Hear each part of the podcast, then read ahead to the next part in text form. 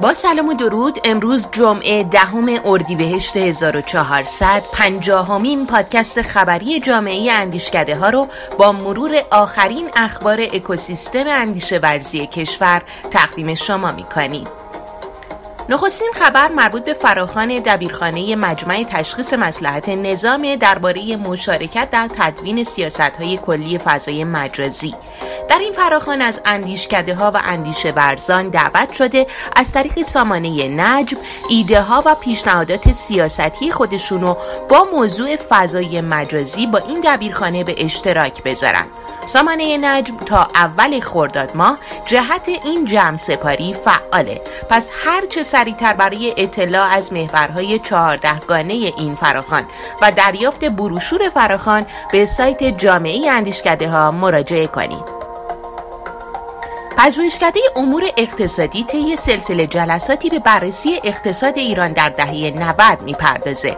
دومین جلسه از این نشست‌ها که به موضوع بازارهای مالی، تأمین مالی و سرمایه‌گذاری در دهه 90 اختصاص داشت، هفته گذشته برگزار شد. اگه به مرور اقتصاد ایران در دهه 90 علاقه دارین، اخبارش رو از جامعه اندیشکده ها دنبال کنید. اندیشکده تدبیر آب ایران شماره 4 نشریه بینش راهبردی رو به موضوع مهم بازتخصیص خاموش آب اختصاص داده و درباره بحران آب ناشی از این پدیده گفته. دریافت این شماره از نشریه اندیشکده تدبیر آب ایران هم از سایت جامعه اندیشکده ها امکان پذیره.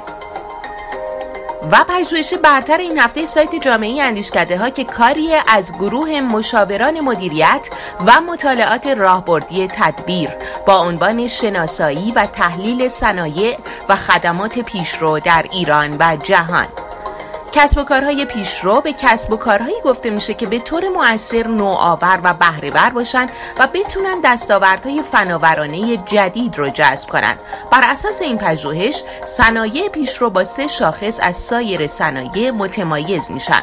اول سطح ارزش افزوده، دوم نرخ رشد درآمد و سوم نوآوری تکنولوژی.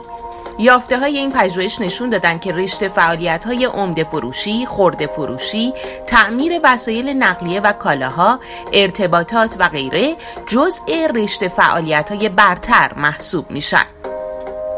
متن خلاصه و گزارش کامل این پژوهش رو از سایت جامعه اندیشکده ها دریافت کنین و نظرات و پیشنهادات خودتون رو به آدرس iranteamtanks.com با ما در میون بذارید.